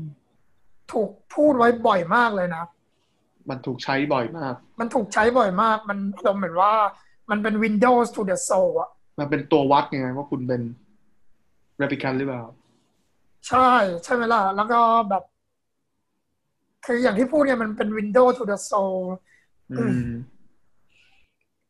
ก็เลยแค่แค่นั้นแหละร้องไห้นี่ในไงสายฝนอะไรก็จำตามเลยพวกนี้จะเอ่อที่มันสร้างโมเดลเรเชลขึ้นมาในภาคสองอะแล้วไอ้ Wallace อืมมันตาบอดใช่ไหมมันก็ทูสำหรับ Wallace แล้วไอ้สีของดวงตาเรเชลมันไม่ได้มีความหมายอะอืมแต่สำหรับเด c คาร์ดนี่มันคือแบบมันคือทุก everything อย่างใช่มันคือสิ่งที่ทำให้เรเชลเป็น the มันเป็น Rachel ที่มันรู้จักแต่เด็ดขาดนี่ก็ไม่ได้ฟรินซ์เมื่อเลเชลถูกฆ่านะ เรเชลปลอมอะเหรก็อคะไม่ก็ก็มันเป็นอืมเรเชลปลอมไงคือเดอืมเดคาร์ดมันไม่ได้แคร์แล้วไงเพราะว่ามันมันรู้อเป็ยู่นแล้วอะเออแต่จแต่ริงๆมันมันตามันเยไม่อยากจะไปคิดว่าอะไรนั่นเป็นจริงไม่ไม่จริงไม่งั้นเดี๋ยวมันนั่นจะเจอนั่อีนกรอบหนึ่นั่งนเลยครับผมเลยอยากเสนออีกพอยต์หนึ่งขึ้นมาเลยอะพอพูดถึงเรื่องเมื่อกี้ปุ๊บเนี่ยไอ้ what is it to be human แล้วเนี่ย แล้วมันไม่น่าใช่พอยต์แล้วล่ะเพราะต้องดูสิว่าแต่ละคนเนี่ยไม่ได้ทำตัวเป็น human เท่าไหร่เลยอะกลายเป็นว่า Android ต่างหากที่ทำตัวเป็นไม่ใช่ ทำตัวเป็นทำตัวเหมือนมนุษย์มากกว่ามนุษย์อะอืมเพราะงั้นมันน่าคำถามน่าจะเป็นว่า แล้วทำไมมนุษย์มันถึงสูญเสียความเป็นมนุษย์ล่ะทำไมมันสูญเสีย e m p a t h y ล่ะทำไมเดคาร์ดถึงไม่ flinch เลยด้วยซ้ำกระทั่งคุณเห็นคนรักเก่าโดนฆ่าต่อหน้าต่อตาแม้ว่าจะเป็นตัวปลอมก็ตามอะ อืม ถ้าถามผมผมคิดว่าเดคาร์ดมันไม่อยากจะ attach กับ อะไรที่มันไม่ได้จำออกหมายถึงว่า ถ้ามันไปคิดเยอะมันก็จะ กลับมาสู่วงจรของความทุกข์อะไรอย่างเงี้ยคือ มันคิดว่ามันมีเรเชลแค่คนเดียวนึกออกปะที่เหลือคือแบบ จะฟูมียังไงก็ได้ฉันไม่ฉันไม่ฉันไม่หลงกลคุณลองลองนึกว่าอย่างอ่าหัวหน้าตำรวจหัวหน้าของของของโจอะฉากนั้นเขาอืมใครเป็นคนบีบแก้วใส่มือเขานะผู้หญิงนะที่เป็นใช่ที่เป็นหุ่นยนต์ตัวร้ายไม่รู้ Love ชื่ออะไรจำไม่ได้เลิฟนั่นอะแล้วแล้วแล้วก็คือแบบว่า treat มันเหมือนเป็น minor discomfort อะแบบ คือคืออันนั้นแล้วคุณยังแสดงความเป็นมนุษย์อยู่อีกเหรอวะอย่างนั้นนะอืมใช่ไหมอ๋อที่มันโดนบีบแก้วแล้วไม่ยในอมเมื่อพูดในเมื่อเมื่อกี้เราคุยกันเรื่องความตายความกลัวอืมอะไรก็ตามเนี่ยแล้วในเมื่อคนพวกนี้เขาไม่ได้โชว์อิโมชันด้านนั้นเลยอะเราแทบไม่เห็นเลยเนาะในเรื่องที่มนุษย์จใช่ริงไหมๆจะแสดงอารมณ์ความรู้สึกค่ะ อันนี้เห็นเอด้วยอแล้วก็ผมชัดเลยเจแบบนโอ้โหมันสุดยอดมากแล้วคุณดูแบบรอยอย่างเงี้ยไอ้ไม่ใช่รอยไอ้ลีออนอย่างเงี้ยอืมอืมที่โดนไอ้ voice contest แล้วก็ ระเบิดคนที่ยิงกมาตอนแรกอ่ายิงฉากระเบิดตกอารมณ์แกเอออืมอะไรแบบเนี้ยคือแบบโอ้โหคุณ คือเขาน่าสจะรุปอยากว่าคอนทราสต์ด้วยหรือเปล่าระหสิ่งว่างมที่นุษย์กับ humanity Android มันมันกำลังก้าวข้ามเข้าไปสู่ คือสิ่งที่ทำให้เราสูญเสีย humanity หรือเปล่าวะอืม จริง ๆ อันเนี้ย พูดแล้วนึกถึง คือดำว่าเรื่องเนี้ยเราดูอย่างที่ดำบอกเหมือนดิสโทเปียเรื่องอื่นอะ เราต้องสกัดบทเรียนจากมันให้ได้เนาะบทเรียนของสังคมมนุษย์อืมเพราะมันแสดงให้เราเห็นเลยว่าสังคมมนุษย์อะมันไม่ควรเป็นแบบไหน คุณสังคมมนุษย์ในปัจจุบันอะมันไม่ควรเดินทางไปสู่ภาพสังคมแบบไหน ก็คือในหนังพวกเนี้ยแหละอืมแล้วที่เห็นชัดเจนอะเหมือนที่เราคุยกันมาเลยค่ะเขาเน้นเรื่องเทคโนโลยี เน้นเรื่องเน้นเรื่องความก้าวหน้าทางเทคโนโลยีเป็นหลักเนี่ย มันเห็นชัดเจนเลยว่าสังคมมนุษย์ของในหนังเรื่องเนี้ย มันมุ่งที่การพัฒนาเรื่องเทคโนโลยี การพัฒนาเชิงเศรษฐกิจดบฟังแล้วดมนึกถึงความยั่งยืนเพ ราะความยั่งยืนอะมันต้องมีสามขา ทุกคนคงรู้กันอยู่แล้ว มันต้องเป็น profit แล้วก็ planet แล้วก็ people ในในหนังเนี่ยสังคมในหนังเราก็เห็นแต่การพัฒนาด้าน profit ด้านเทคโนโลยีการพัฒนาทางวัตถุ แล้วพอคุณไม่เอาอีกสองด้าน คุณไม่เอาด้านสิ่งแวดล้อมเลยเนี่ย โลกมันก็พังอย่างที่เราเห็น และที่สำคัญพอคุณไม่เอาด้าน people เลย คือคุณไม่คิดจะอบอุ้มความเป็นมนุษย์เลยเนี่ย มันก็เลยเกิดสภาวะที่ มนุษย์ก็ไม่ได้มีควาชีเหลื่อล้ำใช่ไหมอืมความเหลื่อมล้ำด้วยแต่มันยิ่งกว่านั้นอีกอะมันคือมนุษย์ที่ไม่มีความเป็นมนุษย์แล้วแบบที่เรากำลังคุยกันอยู่ตรงเนี้ยอืมแล้วที่น่าสนใจกันนั้นนะคะคำว่าความเป็นมนุษย์มันไม่พอแล้วอะเพราะมัน transcend มนุษย์ไปแล้วมันไปสู่ Android แล้วอะอืมเราอาจจะใช้คำนี้ไม่ได้แล้วด้วยซ้ำมันเหมือนใช้คำว่า feminism มาพูดถึงการเรียกร้องความเท่าเทียมทางเพศอะอืมเพราะเราไม่ได้เรียกร้องให้ผู้หญิงอย่างเดียวแล้วอะไอ้ปัญหาสิ่งแวดล้อมปัญหาอะไรไอ้มันปลูกอะไรไม่ได้เลย แต่คืออ เพราะว่า privatization ไม่ใช่หรอ ที่ทำให้มนุษย์มันมีคแต่วามนั่นก้าวหคือน้า อันนั้นคือมันไม่สำคัญแล้วหรือเปล่าล่ะใช่หมายถึงว่ามันคุณมันไม่คุณไม่ไม่มีคุณลองอาหารกินคุณปลูกได้เอง ไม่ไม่ไม่ต้องมันแก้ได้ ใช่ไงคุณลองดูเซตติ้งของโลกสิทำไมอืมเขาถึงต้องใช้ Droid ล่ะทำไมเขาต้องใช้ Android ล่ะ เขาใช้ Replica ทำอะไร เขาใช้มันเพื่อไป colonize other planets อะอืมคือไปดาว resource อื่นแล้ว unlimit แล้วไง ใช่ใช่ ก็นั่นแต่นั่นมันก็เป็นภาพอะลองนึกภาพสังคมมนุษย์ในปัจจุบันอะถ้าเรา consume กันไปเรื่อยๆอะแล้วเราก็พัฒนาเทคโนโลยีไปเรื่อยๆอะจนมันก้าวหน้ามาแต่ว่าทรัพยากรโลกพังสุดท้ายเราก็จะทำแบบนั้นไม่ใช่หรอ เราก็จะไป consume ที่อื่นต่อ แล้วเราก็จะไปทำพันธุ์ที่ดาวอื่นต่อไงใช่ ซึ่งอันเนี้ยมันคือหายถึงว่าค่ะเราคือเราจะพูดว่าสังคมไอ้ทำทรัพยากรธรรมชาติ ปัญหาสิ่งแวดล้อมมันเยอะอืมมากมันแบบแก้ไม่ได้แล้วมันล้มเหลวแต่ว่าในโลกมันคือบอกมันแก้ไม่ได้เลยแหละมันแก้ได้หมดแหละใช่มันแค่ว่า condition มันแย่ลง แต่ว่าแบบ คุณไม่มีคุณปลูกพืชไม่ได้ เดี๋ยว เดี๋ยวทำโปรตีนสังเคราะห์ให้จบนึกออกฮะคุณไม่มี คุณไม่มีอากาศบริสุทธิ์หายใจ เดี๋ยวผมทำ mega building ที่เป็นโลก sustain ในตรงนั้นไปเลย มันทำได้อะนึกออกแต่หนังมันก็หนังมันก็ให้เราตั้งคำถามไงว่าแล้วคุณอยากได้สังคมคุณอยากได้โลกแบบนั้นหรือเปล่า เพราะว่าใช่ถ้าพูดมันถึงเรื่องมันไม่ดีแน่นอนแหละแต่ถ้าพูดแต่ถึงเรื่อง sustainability หรือความยั่งยืนอะเขาไม่ได้พูดถึงเรื่องสิ่งแวดล้อมอย่างเดียวนะ แต่ว่าเขาให้ความสำคัญกับเรื่องความก้าวหน้าทางเศรษฐกิจด้วยเหมือนกัน คือเขาจะบอกว่าทั้งสามอย่างอะมันต้องไปด้วยกัน คุณต้องมีความก้าวหน้าทางเศรษฐกิจทางเทคโนโลยีเพื่อเพิ่มผลิตภาพไงแล้วคุณก็ต้องมีอืมการรักษาสิ่งแวดล้อม เพื่อรักษาทรัพยากรไว้ให้อยู่เยอะที่สุด เออให้อยู่ได้ให้อยู่ได้อย่าง ยั่งยืนที่สุดกับคนรุ่นหลัง แล้วข้อสุดท้ายเนี่ยคุณก็ต้องโอบอุ้มความเป็นมนุษย์ เพื่อให้มนุษย์ทุกคนนะมี well being แล้วก็มีสวัสดิภาพที่ดีอืมมันต้องไปด้วยกัน อันเนี้ยคิดว่าหนังมันทำให้เห็นชัดเลยว่า ถ้าคุณไปพัฒนาข้อแรกอย่างเดียว คุณไปพัฒนาทางเศรษฐกิจอย่างเดีมันยวเลยไม่มันเลยไม่สำคัญอีกแล้ว เพราะว่า cyberpunk มันเทคก็ใช่ไอเดียของเรื่องที่แบบว่าแล้ว identity หรืออะไรพวกนี้มัน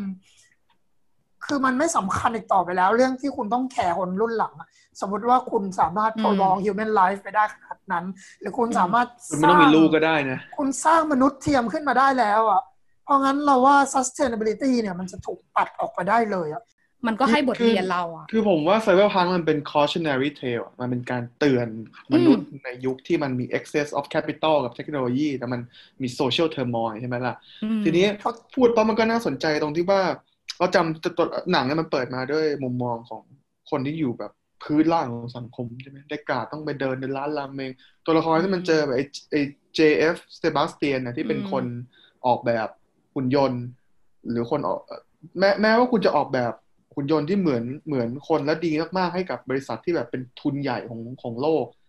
แต่คุณคุณเองอยู่ในความยากจน คุณต้องมาอยู่ในตึกอะไรก็ไม่รู้มีเป็นเหมือนเป็น freak house ที่เป็นแบบหุ่นยนต์อะไรวิ่งกัน แล้วเห็นไหมเขาบอกว่ามนุษย์มันเดินทางข้ามโลกได้ แต่ว่าเขาเขามีโลกหนึ่งที่ทำให้เขาเหมือนกับตัดโอกาสในชีวิตเขาจะต้องทำงานที่มันยากจนเขาเลยหนีหนีไปไหนไม่ได้อะคนในโลกคนที่เดินอยู่บนพื้นดินในโลกนั้น คือคนที่หนีออกไม่ได้ไอ้เซบาสเตียนนี่มันแทบจะต้องเป็น CTO เลยใช่ไหม Chief Technology Officer หรือคุณออกแบบหุ่นยนต์อะไรขนาดนั้นได้ แต่คุณยังใช้ชีวิตแบบ อืมใช่ไหมเป็นเป็นเหมือนคนเก็บขยะป็เนี่ยมัน scrap con trast อย่างหนึ่งที่แบบว่า Scavenger สุดยอดสุดยอดมาก ๆ เลยที่แบบว่าเทคโนโลยีมันพัฒนามาได้ถึงจุดที่แบบอืมสุดยอดแล้วอะแต่ว่ามัน contrast แบบ high tech กับ low life แบบ low life ไม่ใช่เชิงแบบว่า คนขยะอะไรอย่างนี้นะแต่หมายถึงแบบความที่ชีวิตมนุษย์เองเนี่ยมันไม่ได้มีค่าเลยอะ ในสายตาของคนทั่วไปด้วยซ้ำอะเราเจอแบบว่าทุกคนทรีตทุกคนแย่ไปหมดอะผลประโยชน์ของการพัฒนาทางเทคโนโลยีก็คือความก้าวหน้าทางเศรษฐกิจเนี่ย มันก็ไม่ได้ต่างกันในโลกปัจจุบันนี้ มันก็กระจุกอยู่ก็กับมันคนกลุ่มเล็มันกใช่ มันอยู่ในของชนชั้นนำของ global elite อยู่แล้วอะๆก็เนี่ยแหละเมื่อเมื่อมันเป็นโลกที่ความยั่งยืนไม่มีความหมายแล้ว หรือในโลกปัจจุบันเองก็ตามอะเพราะว่าถ้าคุณไม่โอบอุ้มสังคมมนุษย์นั่นคือโลกที่จะเกิดขึ้น คุณจะพัฒนาเศรษฐกิจ เทคโนโลยีจะก้าวหน้าให้ตายยังไงสุดท้ายผลประโยชน์ที่มันได้มันกระจุกอยู่กับคนกลุ่มเล็ก ๆอะใช่สังคมมนุษย์มันไม่ได้สำคัญมันสำคัญที่ใครตักตวงได้นะตอนนั้น แล้วคุณก็มีชีวิตที่ดีไป แล้วคุณก็ควบคุมกฎของโลกต่อไปด้วย เหมือนที่เราคุยกัน ในเรื่องเสรีนิยมทีนี้ผมมีเรื่องการถามว่าพอขอก่อนได้ไหมโอเคต้าก่อนพอพูดแบบนี้แล้วเนี่ย เลยรู้สึกว่าไอ้ที่พี่โอพูดว่าเป็น cautionary tales อาจจะไม่ใช่ก็ได้ยังไงเราว่ามันมันเป็นแค่ล้อมากกว่า ถ้าเกิดเราพูดว่าอ่า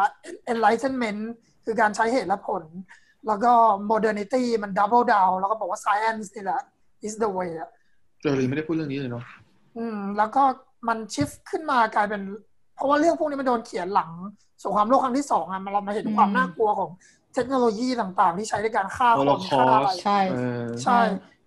มันมันเลยไม่ใช่ cautionary tales แล้วมันคือการล้อว่าแบบ แล้วสรุปว่าเทคโนโลยีมัน for human humanity หรือว่ามันเพื่อใครกันแน่อืมมันเลยเป็นการล้อแต่ว่าคือลองพูดว่ามันไม่ได้เสนอไอเดียทางออกให้ด้วยนะ แต่ว่ามันก็ทำให้เห็นว่าถ้าไปพัฒนาเทคโนโลยีอย่างเดียวเนี่ยมันไม่เวิร์กแล้วเราต้องเสียอะไรไปบ้าง เราไม่ได้เสียแค่โลก แต่เราก็ยังมันมีเสียราคาที่ต้องวมเป็นมนุษจ่าย ใช่ถูกถูกไม่ได้เถียงเลยครับ อืม ราคาที่ต้องจ่ายซึ่งแพงมาก แล้วแต่ว่าโอเค ถึงมันจะไม่ได้ตั้งใจมาเป็น cautionary tale ตั้งแต่แรกแต่ว่า แล้วเราสกัดบทเรียนอะไรได้บ้างนี่ก็สำคัญนะคะถ้าอืมตามใดที่เรานั่งดูยังไงเราก็ต้อง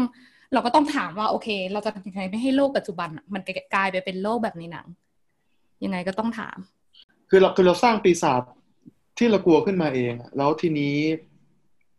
ผมเลยสงสัยว่าไอ้เพราะว่า Android มันไอ้เพราะว่า Replicant เนี่ยมันถูก exploit เนี่ยมันถูกเอาพลาดเอาเปรียบเนี่ยอืม ดอมดอมคิดยังไงกับเรื่องนี้ คือมันก็เป็นสาเหตุใช่ไหมใช่คือจริง ๆ อันเนี้ย เป็นเรื่องเอติกส์หรือเป็นเรื่องทางจริยศาสตร์ที่เราต้องเอามาคุยกันเลย เพราะอย่างที่บอกมันเปิดมันเปิดมุมมองใหม่หมายถึงเปิดมิติใหม่แล้วแต่เราไม่ได้คุยกันเรื่องการทรีตมนุษย์แล้วแต่สมมุติบอกว่าคนอยากจะต้องสร้างโคโลนีนอกโลกเพราะดาวมันอยู่ไม่ได้ หรือว่าแล้วเราต้องมี labor หรือว่าแบบเราเราเราบอกว่าเราไม่อยากให้มันมีอุบัติเหตุของ hard อืมเลเบออืร์มของคนอีกต่อไป คือแบบการที่มนุษย์จะไม่ต้องเจอแบบ zero จะเจอแบบ zero accident at workplace เลยเนี่ยอืมมันต้องแลกมากับการทำมันมันคือ replicant ต้องทำหน้าที่แทนเราเออคือผมก็จะ จริงๆบอกว่า exploitation ดีมันแอบมันแอบหลีกเลี่ยงไม่ได้มันถ้าอยากให้ welfare มนุษย์ดีขึ้นมันเราอาจจะต้อง exploit เราอาจจะต้องทำหุ่นยนต์แบบนั้น หรือเปล่าพอยนี้มัดีมาก ขอบคุณคุณลีโอที่ยกประเด็นนี้ขึ้นมาเลย เพราะว่าจริงๆถ้าเวลาเราพูดถึงเอติกสำหรับดอมเนี่ย มันไม่ใช่กฎตายตัวว่า คุณจะทำแบบนี้ได้ข้อหนึ่งข้อสองข้อสามคุณไม่สามารถ exploit หุ่นยนต์ได้นะ มันไม่ใช่ แต่มันควรจะเป็นกรอบกว้างๆว่า โอเค เราอยากจะให้เวลแฟร์ของมนุษย์มันดีขึ้น คือทุกคนอะควรจะมีโกเนี้ยเป็นโกร่วมกัน แต่ว่าจะใช้วิธีไหนอะมันเป็นเรื่องที่มันค่อนข้าง subjective เนาะมันไม่มีใครเป็นพระเจ้ามาบอกได้ตายตัว ทีเนี้ยมันก็เลยต้องมีการเหมือนมีการถกเถียงมีการชั่งน้ำหนักมีการประทะกันทางความคิดกัน เพื่อหาว่าทางออกไหนหรือวิธีการไหนหรือโซลูชันไหนจะดีที่สุดคือผมทีเนี้ยพอมันมีเรื่องอืม ประเด็นนี้ที่คุณลีโอยกขึ้นมาเลยเนี่ยว่าโอเคอะสมมติเราตั้งคำถามแรกก่อนว่า เอ๊ะ การที่เราสร้าง Android ขึ้นมาที่มีอารมณ์ความรู้สึกนึกคิดเหมือนมนุษย์ และเราเอามาใช้งานเป็นทาสเนี่ย มันผิดไหมนะ เราทำได้ไหมนะ อันนี้คือคำถามทางจริยศาสตร์ที่คนจะต้องถกเถียงกันถูกไหมซึ่งอันเนี้ยมันแค่เลเยอร์เดียว มันมันดูเหมือนจะตอบง่ายว่าโอเค ถ้าเขามีความรู้สึกนึกคิดเหมือนมนุษย์เนี่ย เราเอาเขามาใช้เป็นทาสอะ มันก็น่าจะผิดนะสิ มันจะนำไปสู่อะไรได้บ้างนะ ถ้าเราเอากดขี่ Android แต่เมื่อกี้ประเด็นที่คุณแอนที่คุณลีลีโอยกขึ้นมาเนี่ยสำคัญมาก เพราะคุณลีโอถามว่า แต่ในเมื่อมัน for good cause อะมันเพื่อให้มนุษยชาติมี well being มีมีสวัสดิภาพมีคุณภาพชีวิตที่ดีขึ้นน่ะ มันคุ้มหรือเปล่า อันเนี้ยเป็นเรื่องที่ต้องถกเถียง ซึ่งเราว่าสำคัญมากอย่างหนึ่งที่ต้องถกเถียงนอกจากคุณค่าทางจริยศาสตร์แล้วอะเราต้องคุยกันด้วยว่ามันนำไปสู่อะไรได้บ้าง มันทำให้เกิดแต่อะไรได้บ้าง แต่ อือฮึ มันก็ไม่ใช่เอติกสิเอติกคือสิ่งที่เราต้องทำตามอะดอมบอกว่ามันไม่มีมันไม่ใช่ไกด์มันไม่ใช่อะไรแต่ว่าถ้าพูดแบบ strictly แล้ว ถ้าอย่างนั้นคุณก็ไม่สามารถเรียกเรียกมันด้วย ethics ได้สิ ถ้าคุณจะบอกว่าเราไม่ควรฆ่าแล้วอยู่ๆบอกว่าเฮ้ยแต่ว่าถ้าไอ้นี่มันไปข่มขืนคนมาแล้วเราต้องฆ่าอะไรแบบนี้อันนี้ อันนี้เป็นตัวอย่างมั่วๆนะแต่ว่าแบบงั้นงั้นยกตัวอย่างอันนี้แล้วกันโอเคโอเคก็ถ้าเราขอยกตัวอย่างอันนี้เลยอ่า trolley problem อือฮึ ทุกคน familiar กับ trolley problem รู้อะนะฮะค่ะ โอเค งั้นสมมติผมจะบอกว่าเนี่ยมีรถรางอยู่ คุณดอมบังเอิญบังเอิญยืนอยู่ที่สถานี อยู่ตรงที่สับรางพอดี ในสถานีไม่มีใครเหลืออยู่เลย มีเด็กห้าคน กับเด็กหนึ่งคน รางมีสองรางรถมาในรางที่จะทับเด็กห้าคนเนี่ยถ้าถ้าถ้าถ้าคุณดอมไม่สับรางนะตอนนั้นเลยเนี่ยเด็กทับอ่ารถมันทับเด็กห้าคนแน่นอน อืม แต่ว่าถ้าเกิด คุณดอมสับรางเนี่ย มันก็จะพุ่งมาชนในเด็กที่ไม่ได้ทำอะไรผิดเลยเนี่ยที่เล่นอยู่โดยที่รู้ว่าอืมที่อยู่อยู่คนเดียวเนี่ย แล้วคุณคุณดอมจะเลือกฆ่าใครอะ จริงๆอันมีเนี้แค่ยสองทางนะ อืม เข้าใจ คุณลีโอเลือกใครครับเออห้าคนกับหนึ่งคนใช่ไหมอ่าผมเอาห้าผมผมเลือกที่จะฆ่าหนึ่งคนแล้วช่วยห้าคนแล้วกันก็คือเลือกแล้วสับน้ำฟรีรางไวน์เพราะว่าเลือกสับไม่อยากรางทำแต่ว่า อืมเลือกสับราง แล้วแล้วดอมอะครับโห อันเนี้ยเป็นคำถามที่เจอบ่อยเวลาเรียนปรัชญาหรืออะไรคลาสต่างๆ นะ ซึ่งครั้งแรกสุดอะนมก็ตอบว่า ไม่ทำอะไรเลยละกัน เพราะว่าไม่อยากเข้าไปอินเทอร์เฟียแล้วก็ได้รับคำถามกลับมาว่า แต่การไม่ทำอะไรเลยอะมันก็คือการตัดสินใจทำอะไรอยู่ดี ใช่ทีเนี้ยโอ้โห เอาจริง ๆ ถ้าถามดอมเนี่ย มันเป็นไดเลม่าไงเป็นไดเลม่าเนี่ยแหละจริงๆพอยเนี้ยที่คุณตาต้ายกขึ้นมาก็ดีอีกมาก ๆเหมือนกัน เพราะว่า มันมันมันมันยืนยันความเชื่อของดอมเลยดอมเองนะ ส่วนตัว personally ดอมเชื่อว่า ethics อะมันควรเป็นแค่กรอบกว้างๆ มันไม่ควรออกมาเป็นรูที่มันชัดเจนอะหมายความว่ามันไม่ใช่แค่ว่า ไม่ควรฆ่า อันเนี้ยมันมันเราไม่สามารถพูดได้ว่าห้ามฆ่าใครเลยอะแล้วเวลามันมีการ แล้วถ้ามันมีคนที่ฆ่าคนอื่นล่ะ เราฆ่าเขาได้ไหมเห็นไหม มันนำไปสู่คำถามต่อๆไปนมคิดว่าเอติกส์มันควรเป็นอะไรที่กว้างมากถึงขนาดแค่ว่า เราควรจะอยากให้มนุษยชาติ เหมือนความความสวัสดิภาพหรือสุขภาวะของมนุษยชาติ อันนี้ควรเป็นโกของเอติกส์แค่นั้น อันนี้คือสำหรับดอม พอเมื่อไหร่ก็ตามที่คุณเริ่มกำหนดมันที่คุณเริ่มฟิกหรือเริ่มดีฟายมันชัดเจนว่าทำอะไรได้บ้างหนึ่งสองสามสี่เนี่ย เมื่อนั้นแล้วมันไม่สามารถฟังก์ชันได้ในสังคมนี่ไงมันกลับมาคำถามผมเอ่ออมมนุษย์ไม่อยากต้องตายจากการทำงานหนักอ่าไม่อยากต้องตายจากตายจากการทำแรงงานอืมแต่มันต้องได้มาการกดการ exploit robot one way or another อืม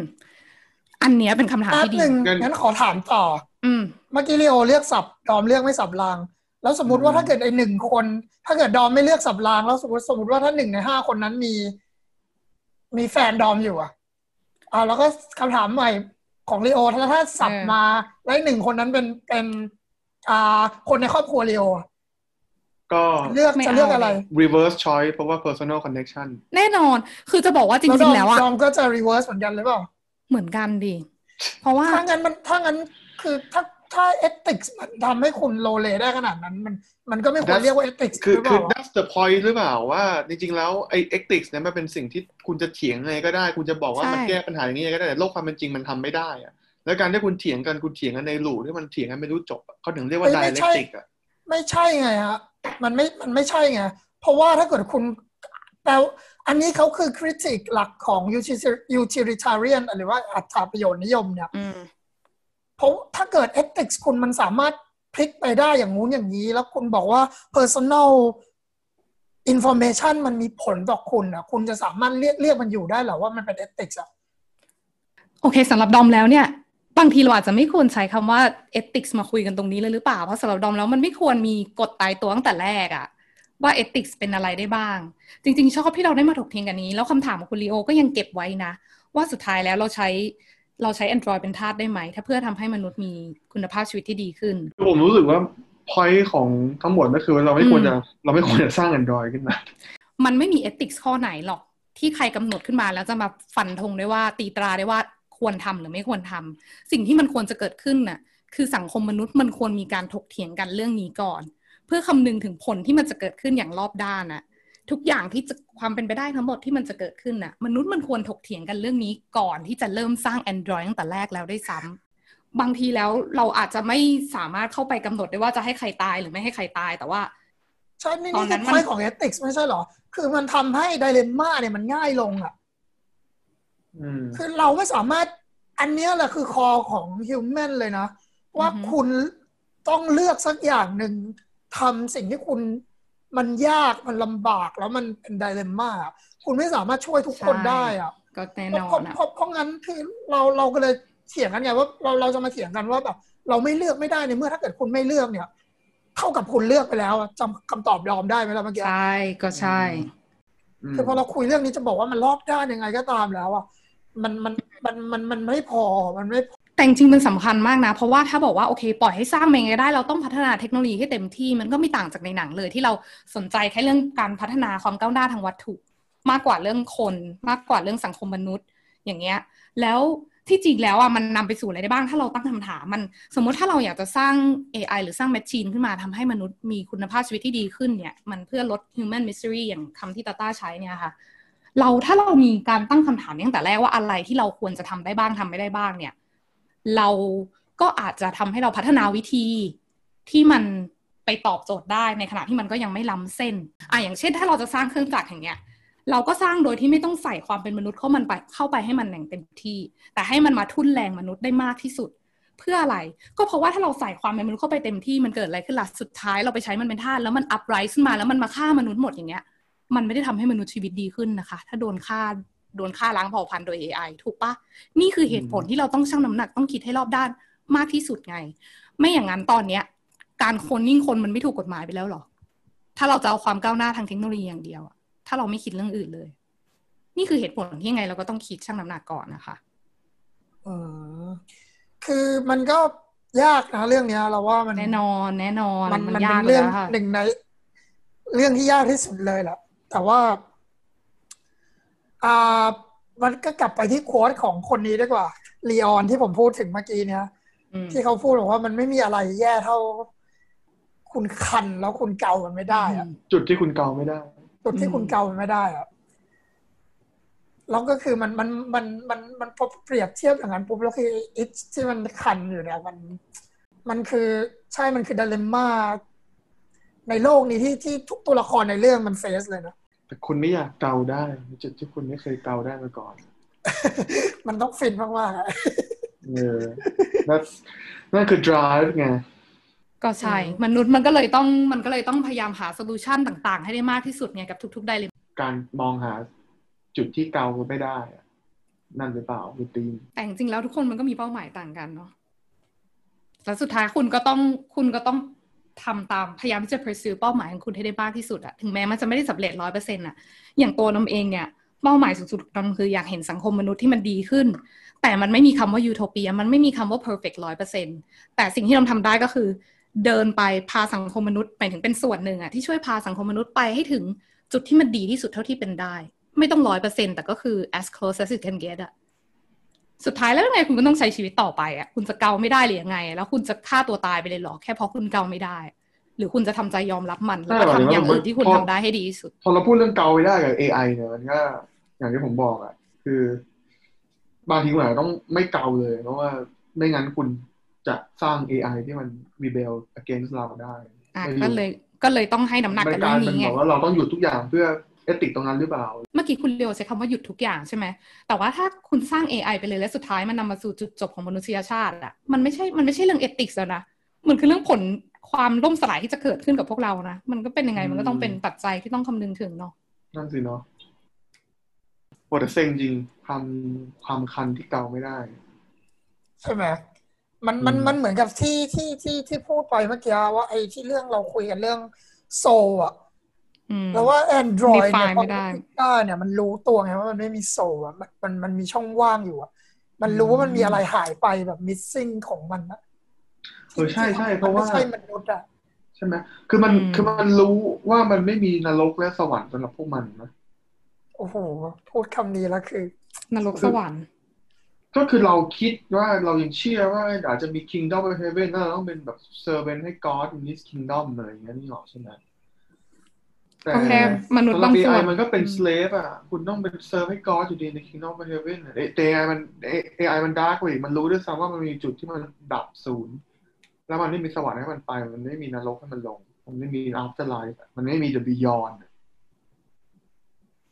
คุยกัน just เรื่องนี้แล้ว time to die อืมมันก็มันก็เป็นอีกหนึ่งสิ่งที่ทำให้มนุษย์แตกต่างกับ AI เนาะแล้วก็เป็นเรื่องสำคัญซะด้วย อุดลังกเศร้าอืมกินเหล้าดีกว่า เอาว่าเราจะจบ podcast ด้วยโดยละคอันรับนี้ไหมหรือว่ามีใครจะมีอะไรเสริมอีกไหมก็คือนึกถึง Rick and Morty ที่เราเคยคุยกันในตอนก่อนหน้านี้ มันจะมี Rick ตอนหนึ่งน่าจะในซีซั่นสี่อะแต่ที่มันมี Rick Rick hologram อะจำได้ไหมที่มันเป็นตัว hologram Rick ตอนตอนหนึ่งอะแล้วมันก็จะเหมือนมีการแบบ มันก็จะไม่ชอบให้เหยียด hologram อะมันก็บอกว่าฉันก็มีชีวิตเหมือนกันนะฉันก็มีชีวิตจิตใจเหมือนกันนะแต่สุดท้ายตอนหลังอะตัว Rick hologram เองอะก็อยากจะเป็นมนุษย์ ขึ้นมาอยากเหมืเป็อนนกันก๊อดไหมฮะใช่แต่หมายถึงว่า เหมือนตอนหลังอะที่ไม่แน่ใจว่ามีตัวมอ mask ร์ตี้หรือ หรือตัวอะไรที่ถามว่าอ้าวไหนคุณบอกว่าเป็นโฮโลแกรมมาดีไงแล้วเขาก็แบบเออประมาณว่าฟักอิดดีบ้าอะไรล่ะกูก็อยากเป็นมนุษย์นี่แหละไม่มันอะไรอมันย่างมีเงี้ยประโยคนึงผมจำได้ คุณต้องไปคุณต้องพูดประโยคเต็ม because I had to be one ใช่ because I had to be one อ่า แต่ก็นั่นแหละ แต่ก็คือมันก็นั่นแหละมันก็แสดงคือเมื่อกี้พอคุณลีโอพูดถึงข้อจำกัดของ AI อะ มันก็เลยทำให้เห็นว่าตัวโฮโลแกรมริกมันก็มีข้อจำกัดเหมือนกันที่มันที่มันไม่เท่ามนุษย์แล้วสุดท้ายมันก็อืมอยากจะก้าวข้ามข้อจำกัดนั้นเหมือนกันนั่นแหละผมมีคำถามต่ออืมแสดงว่า AI เนี่ยเป็นอาจจะอาจจะเป็นกรณีเดียวที่มันเรียกได้ว่าไอ้ความโกรธที่มันมีต่อครีเอเตอร์มันมนุษย์เนี่ยมัน justify หรือเปล่ามันแบบมัน มันเป็น justify anger นะที่มันสามารถมีได้ว่ามึงออกแบบกูมาทำไมในเมื่อ กูต้องตายแล้วกูเป็นแค่สินค้ามึงอะไรอย่างเงี้ยขณะที่เราเนี่ยไม่สามารถที่จะมีไอ้ justify anger นี้ได้เลยกับพระเจ้าของเราอืมอืมคือเราตะโกนไปให้ตายพระเจ้าก็ไม่ตอบเรา แต่ว่าถ้าเกิดใช่แอนดรอยมันตะโกนเราก็รีทายมันได้อะอืมจริงๆแล้วพูดเรานึกถึงพวก Black Mirror ตอนที่มันมีเหมือนเอา consciousness มาใส่ไว้แล้วคุณก็ต้องก็นับว่าเป็นใช่ไหม เป็นไหมคะ อย่างนี้เป็นไหมอ่านี้น้ำชอบมากเลยเรื่องนี้เขาเขาเรียกว่าเป็นเทคโนโลยีว่าไม่รู้ว่ามันอ๋ใช่อหรือเปล่าโอเค เออเนี่ยแบบเหมือนพอเอา consciousness มาใส่ไว้ แล้วเหมือนเขาก็ต้อง suffer อยู่ตลอดไปอะเขาก็ต้องมีสิทธิ์โกรธคนที่สร้างเขาให้เป็น consciousness ขึ้นมาแล้วให้ suffer ตลอดไปเหมือนกัน ถ้าเกิดตอบคำถามเมื่อกี้ของคุณเลียวอืมอืมค่ะ ก็เห็นภาพดีค่ะจริงๆ The Matrix The The Matrix นี่ก็เป็นไซเบอร์พังนะอืมนะคะก็ แต่ว่าอาจจะก็เป็นเบลอๆไหมหน่อยก็คงเป็นนะนะใช่ผใช่มว่าเราเป็นเสิร์ช Google มันขึ้นไงต้องไป explore แล้วอืม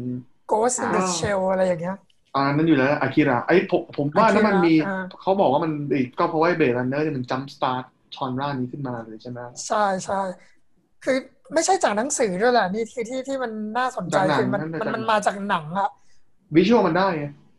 เพอคิราอย่างเงี้ยก็เป็นแบบ ลองแอนิเมชันที่เนื้อเรื่องแบบสุดยอดมากอะไรอย่างนั้นเลยอืมใช่ใช่ก็จริงๆก็น่าจะหมดเรื่องพูดแล้วเนาะเกี่ยวกับ Blade Runner cyberpunk แล้วก็ดู Android Dream of Electric Sheep ใช่ไหม Electric Meme ในยุคนี้อาจจะ meta หน่อยเนี่ยอืมโอเคฮะก็ ก็ยังไม่มี สปอนเซอร์นะครับ ทุกคน พอแล้วเดี๋ยวเขาจะเริ่มเบื่อ โอเคครับ ก็เอ่อน่าจะหมดรายการนะเราคุยกันมาเกือบน่าจะเลยชั่วโมงแล้วใช่ไหมหรือเกือบเลยนิดหน่อยนะไม่รู้อะรู้ว่านานมาก เอาเป็นว่าใครอยากให้เราพูดเรื่องอะไรอาทิตย์หน้าก็ส่งเมสเซจมาทาง Facebook ได้นะครับ ยินดีรับฟังหมด อะ ทีนี้ต้ากับดอนมีอะไรจะฝากปิดท้ายไหมครับอืม ก็ at x you can never scratch อะค่ะสำหรับดอมก็อย่างที่บอกอะค่ะพยเวลาดูหนังนี้เนาะหรืออ่านหนังสืออะไรพวกเนี้ยพยายามสกัดบทเรียนกัน แล้วก็ดูว่าเราไม่อยากเป็นสังคมแบบไหน สังคมแบบในหนังเนี่ยถ้าเราไม่อยากให้มันเกิดขึ้นเนี่ยเราจะป้องกันยังไงได้บ้างอะไรอย่างเงี้ยก็น่าจะทำให้เราสร้างสังคมที่ดีกว่าได้ค่ะอ่าโอเคครับก็ลากันเท่านี้นะครับก็ขอบคุณมากนะครับทุกคนสวัสดีครับเป็นอาทิตย์หน้า